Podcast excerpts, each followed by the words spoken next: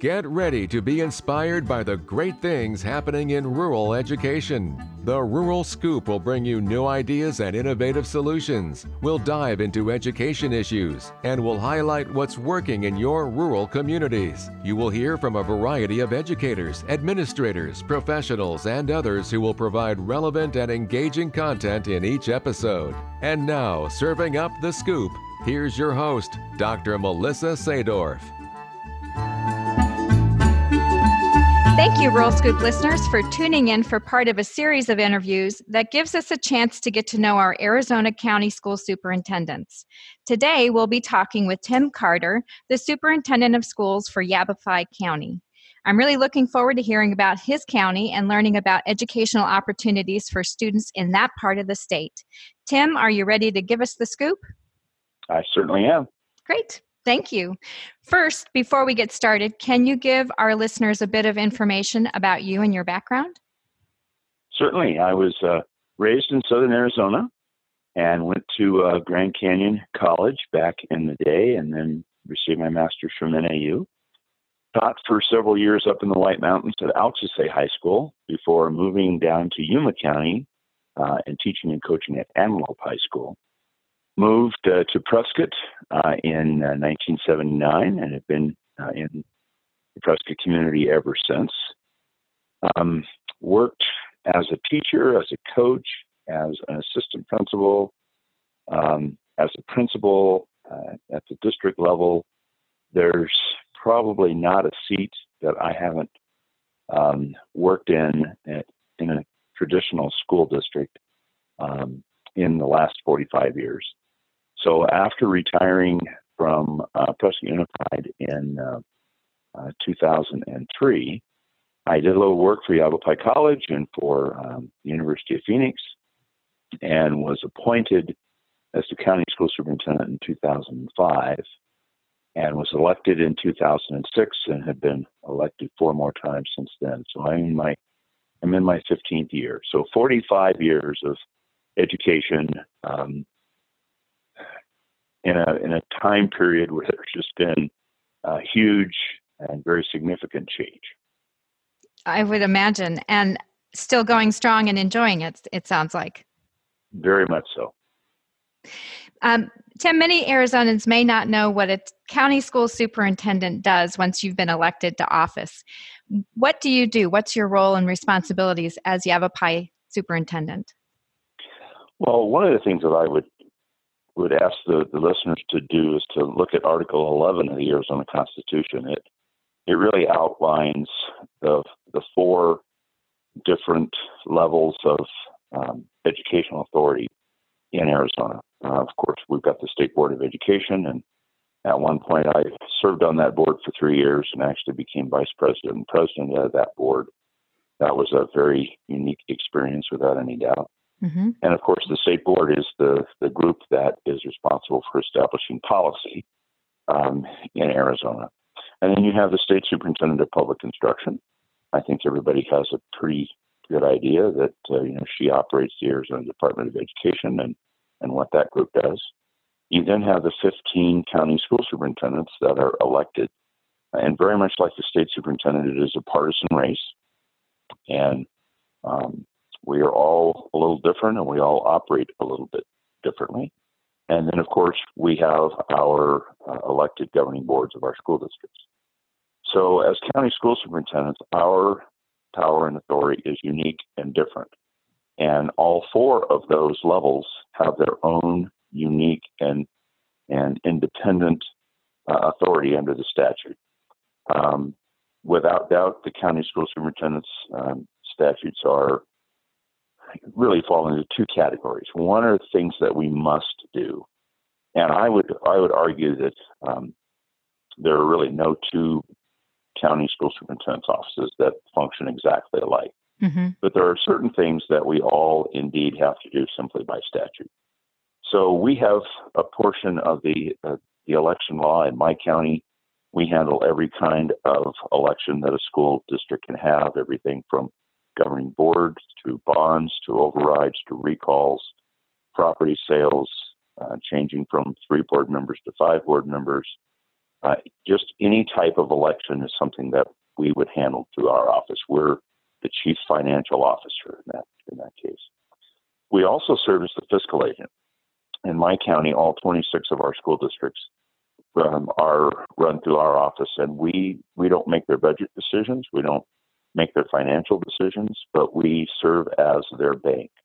And we kind of look over their shoulder and make sure that everything is following statute. Uh, we're not their boss, but we certainly can assist with guidance from time to time. And so those two things are pretty unique, and, and virtually all of our offices do uh, those things. Uh, many of us also um, operate accommodation school districts, mm-hmm. and we operate juvenile detention centers and operate the educational facilities within those centers. And um, again, there's a great variety of how that's done. But probably the biggest section of law where we have the, the greatest ability to be very diverse is in the section of law that deals with those discretionary powers that we have, things that we may do and things that we may not do. I think most people in Arizona who understand uh, the state well would probably tell you that our agency is probably the most diverse and the largest education service agency in the state. Uh, I think people would be hard-pressed to find a district-level service that we don't provide. Hmm. Um, and if it's a service that schools and charters and libraries need, then it's something that we certainly can create uh, in a relatively short time period. And we're very proud of the fact that we're the only education service agency in Arizona to be fully accredited uh, by Advanced Ed. I did not know that. That is impressive. Well, it, it was a it was a uh, it was an interesting process because um, trying to, to get an education service agency accredited is a follows somewhat of the same process that a, a district would use if if they were getting uh, a system-wide accreditation. But of course, an education service agency does operate differently, and we do operate schools as well. So in many cases, it's much alike. And I think one of the things that makes our county very unique is we've got lots of administrators who believe in the shared services model. And I think that people understand that if we work together or cooperatively, that we can typically uh, be more efficient, we can save money, and uh, it, it tends to work really well. And we've got some things that, uh, again, to my knowledge, nobody else in Arizona does. We now are the substitute callers, and we handle all the substitutes for all of our school districts. Wow. Um, it was it was amazing. It took us five years to put that together. Uh, it was a lot of hard work and a lot of discussions and a lot of meetings. But basically what we were able to do is literally save everybody money, because there were a lot of those districts that no longer have a subcaller at all. I mean, they don't have anybody that specifically deals with that role, and we take care of that. Um, the teachers come in and register with us. Um, we have a much better training system for them than most of our, our districts did. Uh, we have a higher fill rate than we've ever had. We have more substitutes than we've ever had. Um, and everybody is saving money, and, and to be quite honest, it, it appears to be kind of a model program. And we continue to make, make modifications to it as we go along. But it, it has just been a really dynamic thing. But it wasn't something that, that uh, happened easily. I mean, it took a lot of time and a lot of dedication. Um, but I think if you were to ask our administrators, they, they really liked the way it works. One of the things that we have identified that I think really works well, at least in Yavapai County, and it probably works pretty well throughout the state, is we, we have three words that are kind of our mission, and we have a, a full mission statement, but these three words kind of identify how things work. Uh, we list, I mean, our job is not to go out and tell school districts and charter schools and libraries what to do. That is not our role. But our job is to listen to what they're telling us they need. Mm-hmm. And then number two, to innovate, to find a solution for that. And if it can be a collective solution, uh, that's probably even better. But it's got to be something where we can get to critical mass and we can pay the bills. I mean, we don't have to make money. We're not a profit-generated type of business. But we certainly have to be able to to meet whatever the expenses are of that operation. And then the third piece is that we provide that service. So uh, the substitute situation was a great example of that. The districts came to us and said, we need help with this. What can we do? And it, it took us a while to figure it out, but, but we were finally able to do it. Same thing happened back in two thousand twelve. We had uh, not just Yavapai County districts, but folks from all over the state were saying, what can you do with E-rate? Can you mm. can you do something that would provide E-rate consulting? So we uh, developed the program. We uh, hired people. We um, created a system that works very efficiently, and now we're the largest E-rate consultant uh, in all of Arizona. We we serve uh, more libraries than any other um, entity. Uh, we have more clients than any other entity, and we have clients in all fifteen counties.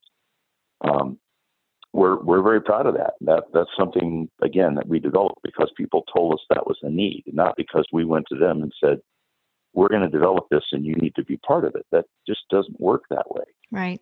And so that's, I think, been a, a pretty important piece of how we do things and, and the, the way it's worked. What else about Yavapai County is unique? Well, I think every county is uh, unique. I mean, I just don't think there's any doubt about that. We have twenty-six districts and twenty-four charter schools. And um, I think everybody understands that the districts and charters are different. Mm-hmm. Um, they are unique in their own right. And we have, I think, in many cases, found a way to get those folks to at least be understanding of each other and be professional with each other. And we're pretty proud of the fact that, that we have a fairly good relationship with, our agency has a very good relationship with both district and charters. But I think our districts and our charters understand that there are there are places where they can work together, and and, uh, and indeed we find those things. And in Yavapai County, we've uh, even developed a partnership with our libraries. And not only are they E-rate clients, but we we have all sorts of partnerships with with our libraries that work closely with our districts and our charters. Hmm. We've probably got the largest library network uh, in Arizona here in Yavapai County, and that's run by another county. I mean, we have a county library um, agency that we work with that does that. But I mean, those are just, you know, dynamic programs, and uh, we're we're pleased with those. And I think uh, I think our our districts and charters are pleased with them as well. Tim, public schools in rural counties, which is what Yavapai is, can vary quite a bit from big to small and then well-resourced to impoverished. What does that spectrum look like for you in, in Yavapai? Well, your description is exactly correct, and and that certainly uh, paints the picture of what it looks like in Yavapai County. We have a tiny little school up on top of the Bradshaw Mountains um, that have sometimes as few as two students, and I think right now they're sitting at five. Hmm. And in my fifteen years, I think the most they've had was seventeen students. Uh, going back into the twenties and thirties, there were dozens and dozens of students there, little Crown King Elementary School District. Mm-hmm. And uh, it's interesting the way that little community works. I mean, I have to I have to tell you, I get a lot of questions about, well, why does that school even exist? There are so few kids. Well, what I tell people is I will be happy to meet you out on Interstate seventeen. And we will take a twenty-four mile trip on a pretty rough dirt road that goes up in elevation five thousand feet. Wow.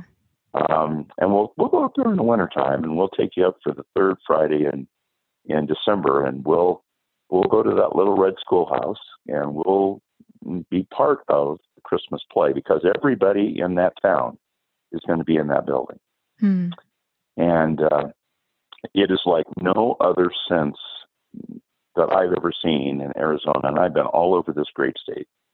I, I've never seen another uh, environment like that. You talk about family, and virtually everybody in that little community will be in that school. And it is just a, it is a family. And um, you can't compare that to any other type of situation. And I know that we've got those kind of schools all over Arizona. I know Tom Powers, my friend over in Greenlee County, is very proud of his little blue elementary school. Mm-hmm. Well, I think we all have those kinds of schools, but you just can't compare those to anything that Phoenix or Tucson has, for example. Our, our largest school district is Humboldt. Our second largest school district is Prescott, and I think those are pretty well-known districts. Um, Chino Valley and Cottonwood, Oak Creek School District, and Mingus are all fairly large. Uh, and when I say large for Yavapai County standards, um, I, I don't think any of our districts are over about six thousand students. Mm. So when you compare that with um, a district like Tempe Union or Mesa or, right. or a Tucson number one, I mean, you just you can't make those comparisons. Uh, but we've got lots of small schools. We have twelve schools that do not have a district office, so to speak. And so our office functions as their district office. Wow. And any service they need, we try to provide. And again, we, we firmly believe in shared services, and we, we know it works. Uh, but it has to be cooperative, and it has to be something that, that people want. So I don't think you can find a special ed service that we don't offer. And like with nursing, we've got We've got several nurses. They're itinerant. And so one nurse um, would have a contract with our agency, and they then are working with, say, five school districts that we also have contracts with. So each of those school districts is purchasing on a fee-based service, and in many cases, we're able to support that with grant funding, where they're hiring a nurse one day a week. So they're paying twenty percent of what they would normally pay if they actually could find a nurse. And um, the nurse is in this community on Monday and in this community on Tuesday and Wednesday and Thursday and Friday. And everybody saves money. Everybody gets uh, at least some level of services that they need. And it, it seems to work really effectively. And we do that with with occupational therapists, with physical therapists. We do that with our psychologists, our counselors. Again, you name it, and we have those folks out in the schools uh, providing those services. And and the reality is, is we know that districts have to have those services from someplace. And if they can't afford a full-time person, or if they can't find a full-time person, they still need those services. True. Well, you can purchase those services from, from large places, but uh, typically they're going to add twenty to twenty-five percent to the basis of that service. Well, we don't do that. We're, we're not trying to make a profit. That's not why we exist. We exist to help schools do their job. And so we take that very seriously. And we spend a lot of time working out the details of, okay, so how is this going to work? And how how can we make it the most effective we can possibly be? Tim, you've set the structure of your districts and the makeup of them. What does rural education for students look like in your county? Well, I think it's all over the board, and um, uh, I, I, I will put many of our schools and the the teachers that they have, and the facilities they have, and the technology, and the curriculum, and the instructional methods up against anybody in the state without any doubt. But we have a wide variety, and we have.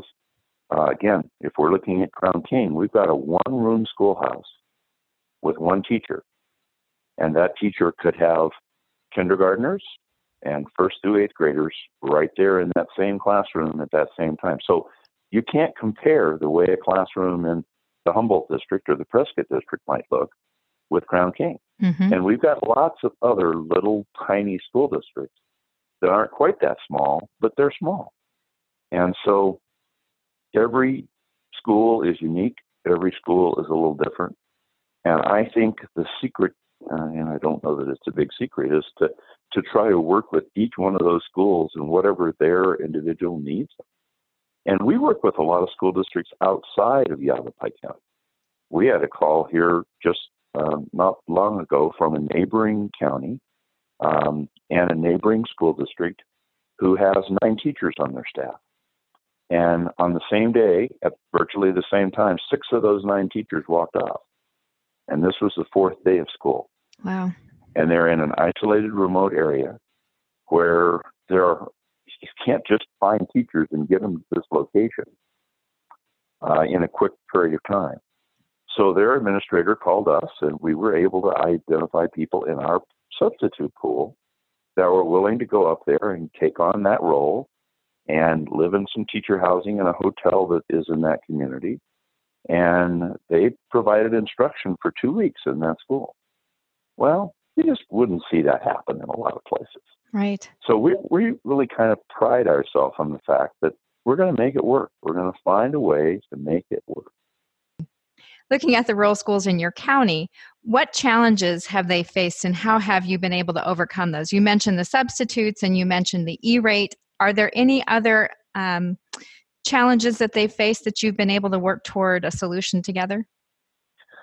Well, there are, and I think I think many of our challenges are, are not necessarily unique to Yavapai County. I think they may be unique to Arizona and unique to isolated remote area of the state, but clearly the the biggest issue that I think everybody is facing right now is a sustainable funding source. Mm-hmm. And to be able to count on uh, X and and and have it provided. Um, and where that probably shows up larger than any place else is in recruiting and retaining high quality teachers and leaders.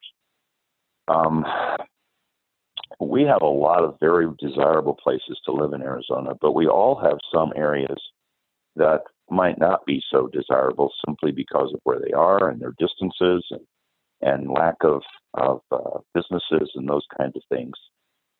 So we have worked very hard at trying to grow our own teachers and leaders. Mm. And I think we've been quite successful with it. And we've done a lot of innovative things. Um, in Yavapai County, all of our school districts pool their forest fees, for example. We uh, we send the forest fees to the schools. They keep half of those dollars, and they return half of those dollars to what we call the Forest Fee Management Association. And it's a five-member body that those twenty-six school districts um, elect. And then that five-member group of administrators make funding decisions. For example, we pay for all of our elections of all of our districts that way. Hmm. We have historically hired an E-rate provider. We have historically hired a grant writer. Um, we, we've done millions, I mean, millions of dollars in technology. Um, and so that's unique. I don't know of anybody else that's doing that kind of thing. And it creates a funding source. And not only does it create a funding source, it creates a leveraging source. Mm-hmm. So if we spend a million dollars on technology that is E-rate qualified, then everybody, first of all, has the advantage of significantly lower prices because now they're part of the million dollar purchase and not a little twenty-five thousand dollars purchase. Right. So everybody's saving money right up front. But then if we're a ninety percent collective entity, then we're going to get reimbursed nine hundred thousand dollars. And we're going to get to spend those dollars. And then the next year, we're going to get ninety percent of that back. And we're going to get to spend those dollars. The leveraging of that is just enormous. Yes. And to be quite honest, why everybody is not doing that kind of thing, I, I guess I don't understand, but that's their decision to make. But it works really well here in Yavapai County. We have the largest education technology consortium in the state, and they work hand in hand with the Forest Fee Management Association. And we've got we've got a lot of very intense conversations about, well, what's this going to look like? But we all work together and we figure it out. And uh, I, I think that's unique. We are kind of taking a page out of uh, uh, Vail Unified School District's playbook. Cal Baker, I consider a dear friend, and mm-hmm. Cal and I both have kind of entrepreneurial views of the world. And so he's done a lot of things with tiny houses. Well, we are working with Yavapai College right now on creating three D houses. We believe we're going to be able to, um, within a year, be ready to start construction. And most of those houses are going to cost about thirty percent of what a traditional stick-built house would be. Wow. Um, we we are working with school districts right now to bring in uh, trailers and build modules. Uh, we we we we know of one school district that their intent is to purchase um, a um, basically a, a motel and renovate it and create teacher housing that way. I mean, we're we, we just really are pretty good about thinking outside the box. Mm-hmm. And school districts have a huge advantage in the fact that if they put something on property they own, they're pretty much exempt from zoning issues. And so we have kind of a built-in advantage in helping resolve some of those questions. But we're really excited about this three D concept, and it's uh, it's been going on in Europe for a long time, and it's just really now kind of getting into America. And to be quite honest, um, we've got some contractors that are excited about it. So, I mean, those are kinds of things that I think all of our districts are having some issues with. But leveraging the funding, the technology piece, the general services piece, and and doing anything we can to retain and recruit. Uh, we've got two foundations, two educational foundations that we work with. One uh, has a very active Teacher of the Year program. So we're continually trying to pat our teachers on the back and provide mini grants and those kind of things. Mm-hmm. Um, and the, again, the partnership with our Forestry Management Association makes some of those things happen. Uh, that funding source also allows a, a couple of groups of our administrators to go out of state periodically, typically every year. I mean, we've gone to Michigan, we've gone to Illinois, we've been to Kansas, uh, we go to North and South Dakota every year, and we try to identify those states uh, that actually generate more educators than they employ. We've got a great pipeline with a couple of those states that have been established now. We're in about our fourth year doing that. And so, again, I don't know that that's something that other districts aren't doing, but it's certainly something that we hadn't been doing until recently. So, yeah, we're, we're pretty pleased with many of those things, and we continue to try to find other things. That grow your own mentality is pretty important, because if we've got somebody working in a bank, or we've got somebody working in a bookstore, or we've got somebody waiting tables who's married, they have a house here, their family's here, this is probably where they grew up, they're not going anyplace, they're homegrown.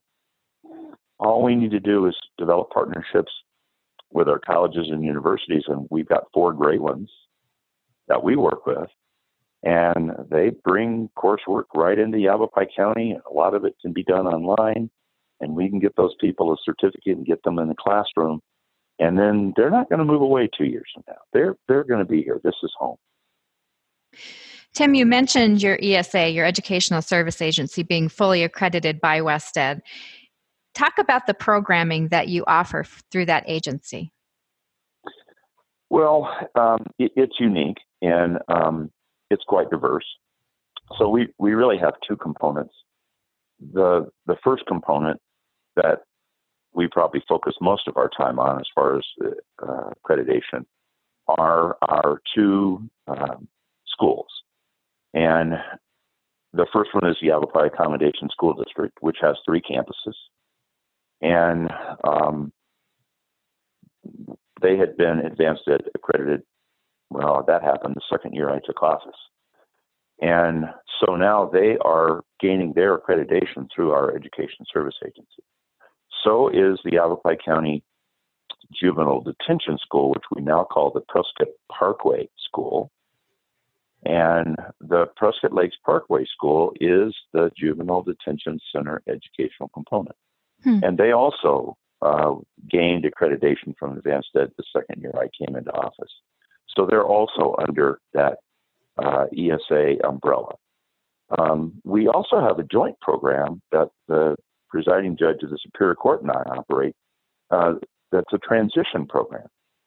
And it is also housed in the Juvenile Detention Center, but it is not uh, in secure care. So once a student gets out of juvenile detention, many of them can't go back to their home school. And in some cases, they probably even aren't appropriate to go to the accommodation district. Mm-hmm. So our accommodation district actually operates a campus in the Juvenile Detention Center in a pod that is not being used to actually detain students. You've got your probation officers right there. You've got law enforcement officers. You've got the presiding judge right there. And uh, it's just working very, very well.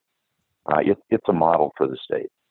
Wow. And uh, we we just have great partnerships with the Superior Court and our and our probation department. And so we're proud of all of that. And that, of course, is a big part of the accrediting piece. The part that was really interesting in working with Advanced Ed is how do you accredit an education service agency? Well, there are thirty-eight states that have been accrediting their education service agencies or regional service centers or B O C E S or whatever you want to call them in different states for decades. And so when we started looking at what they were doing in, in Oregon and what they were doing in Ohio and New York and Colorado, wow, it was just awesome. And we thought, why aren't we doing that? I mean, the model, we don't have to reinvent the wheel. We just have to look at what other states are doing and say, which of those things would work best for us? And so we were able to basically create a composite of what other states were doing and borrow their ideas and streamline them to, to fit Arizona issues and Arizona statute. Uh, and I will tell you, we've had to revise some state statutes, and our county attorney has been very helpful with that.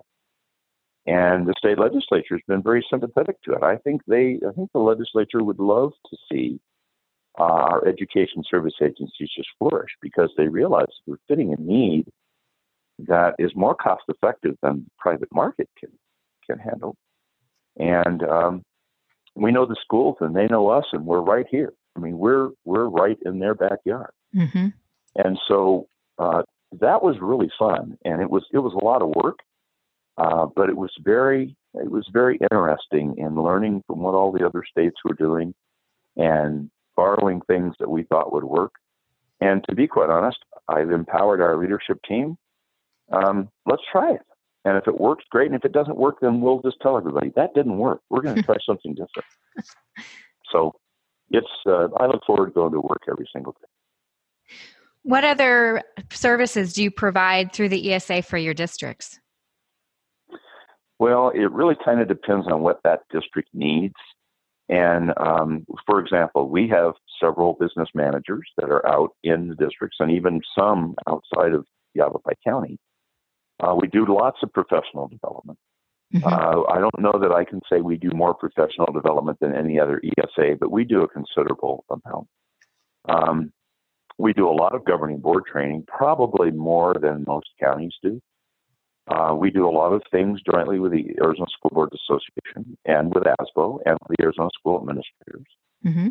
Um, one of the one of the unique things that we do, and this is something that the Arizona Department of Education came to us, and uh, they knew that years ago I used to teach driver education, and um, they said, you know, we still have uh, about twenty driver education teachers in Arizona. We need more than that, but the problem is there's no program in Arizona that is currently developed to teach driver education that you need based on the state board requirements of three classes. And would you develop that for us?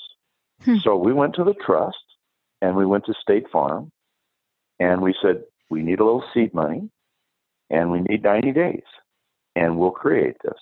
And so the trust gave us a little money, and um, State Farm gave us a little money.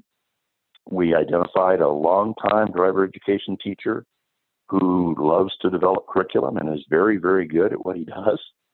And so we partnered with him, and we now have a partnership with two community colleges, and we teach. We created the three the three courses, uh, got it approved by their accrediting agencies, and so we teach all three of those courses. Um, we do the behind the wheel portion, and we issue a certificate that the Arizona Department of Education co-signs with us, along with the trust.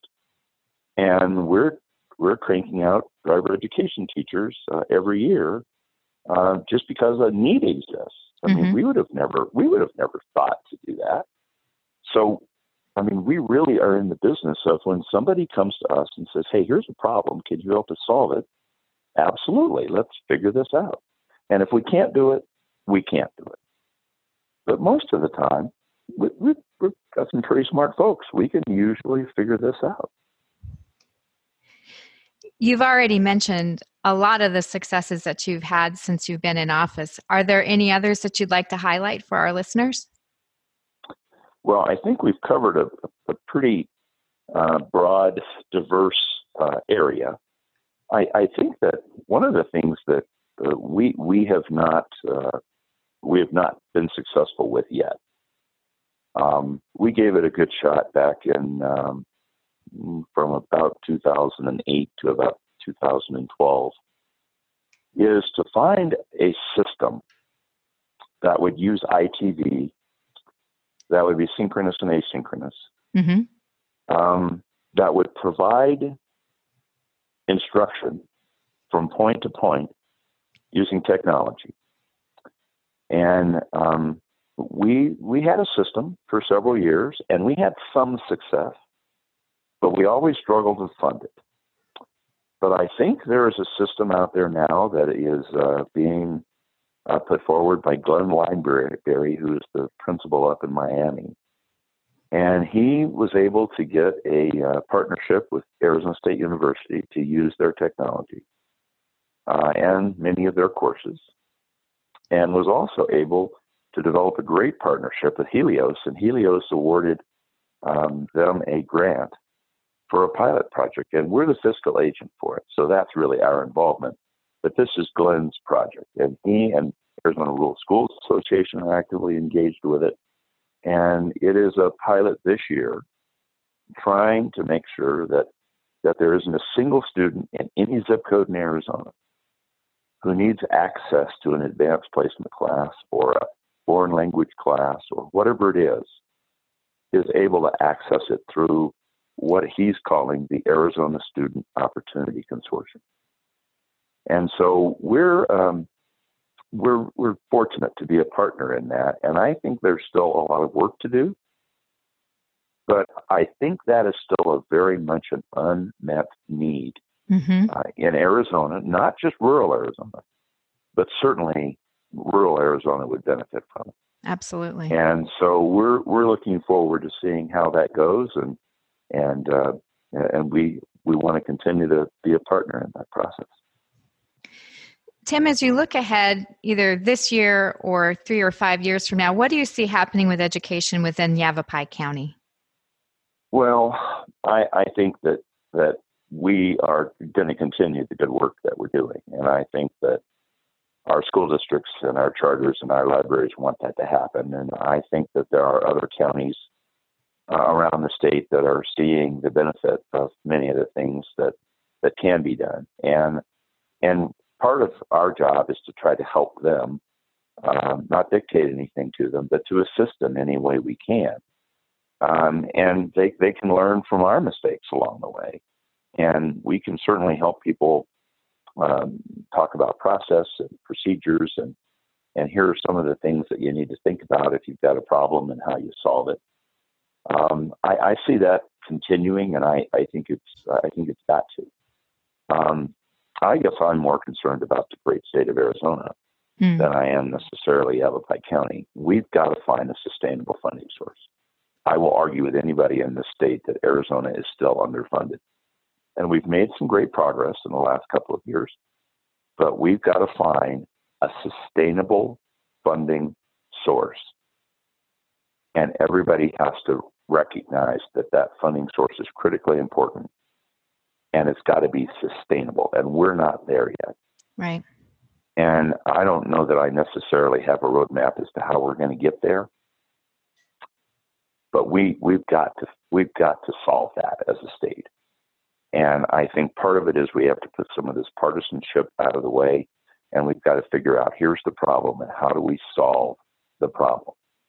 And maybe it's not one solution. Maybe it's a series of solutions.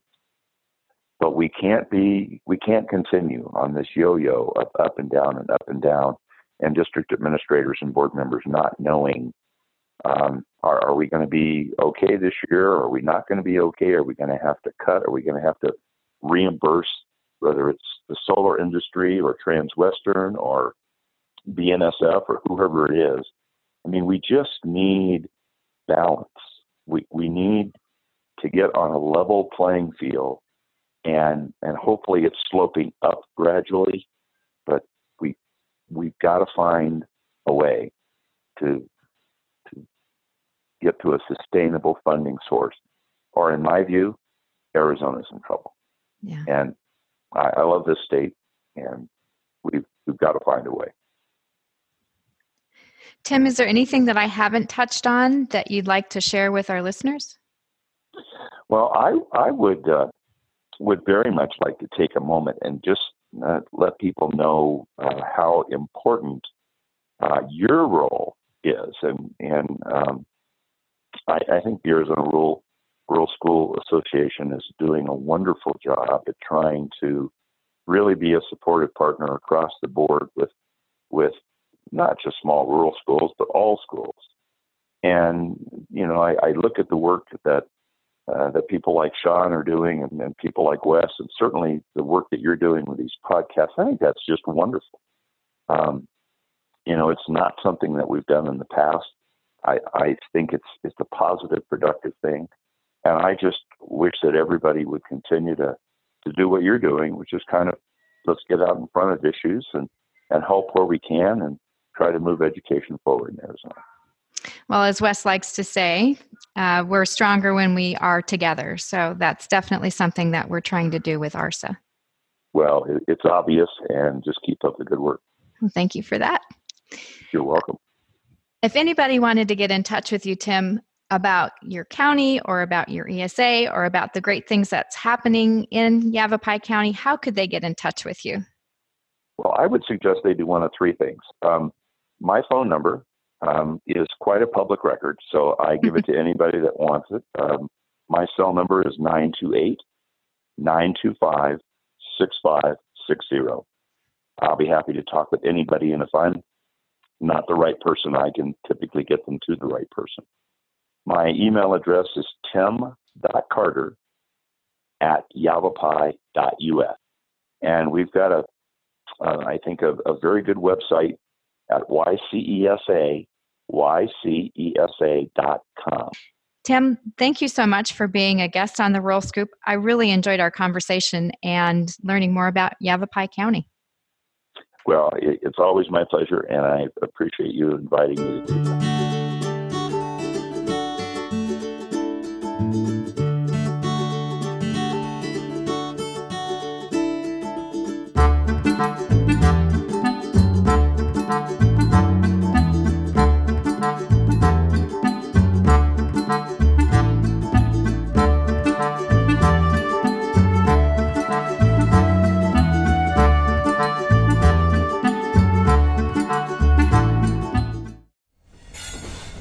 Proud member of the Podnuga Network.